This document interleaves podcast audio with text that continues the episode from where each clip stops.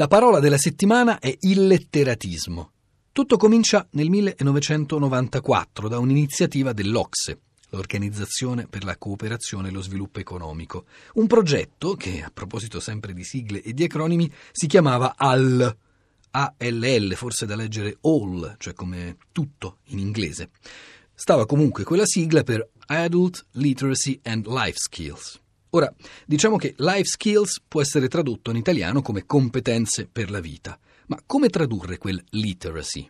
Quel literacy si riferisce, nelle intenzioni, a un insieme piuttosto articolato di competenze e di abilità che riguardano la comprensione e la scrittura di testi, tabelle e grafici, prose and document literacy, oltre che alcune capacità fondamentali come quella di fare conti, numeracy, e risolvere problemi, problem solving.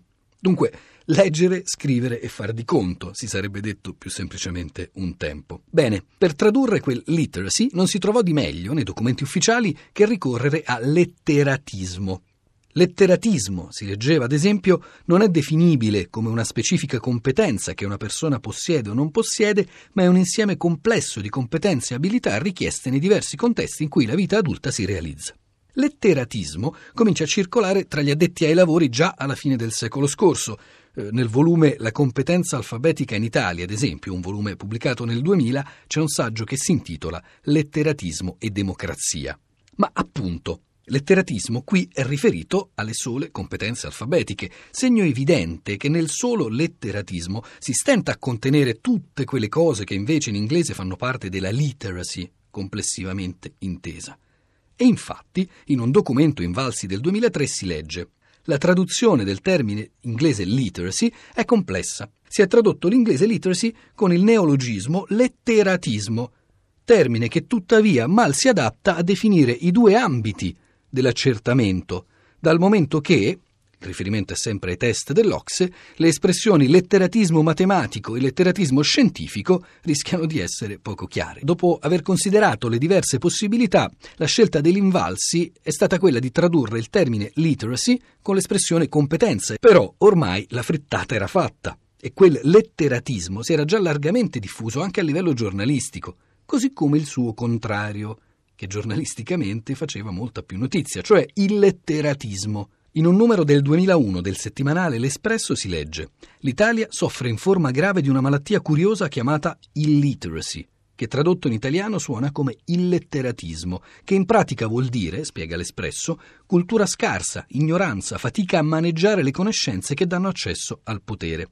Nel febbraio 2008, sono passati quindi ormai quasi dieci anni, Giovanna Cosenza, nel blog Disambiguando, ci scherza un po' su.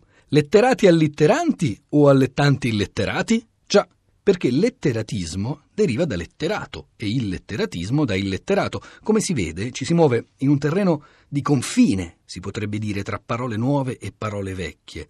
Il documento Invalsi definiva la parola letteratismo come un neologismo, ma in realtà lo si può considerare tale solo quanto al significato, perché letteratismo circola almeno dall'inizio del Novecento.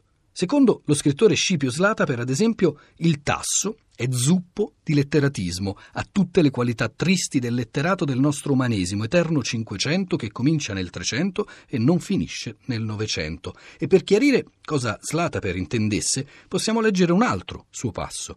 Ma se domani venisse un poeta, non uno di codesti letteratisti astratti dalla vita, un membro della casta degli espressori, ma un poeta che vivesse nel suo tempo, il letteratismo, insomma, come il difetto dei letterati troppo letterati, e al polo opposto ci sono, da secoli, gli illetterati. Solo che per secoli con illetterato si è inteso chi non conosceva il latino. È in questo senso che ancora Leonardo da Vinci si definisce homo senza lettere. Ecco allora Dante che scrive il convivio in volgare perché pensa ad alcuno illetterato, o il cavalca, che della sua esposizione del simbolo degli apostoli dice quest'opera fu in volgare per uomini idioti e illetterati. Il significato di illetterato come analfabeta dunque è molto più recente e ancora più recente, ma non nuovo, il derivato illetteratismo che risale più o meno agli stessi anni, ai primi del Novecento, e va interpretato come il contrario del letteratismo di Slataper.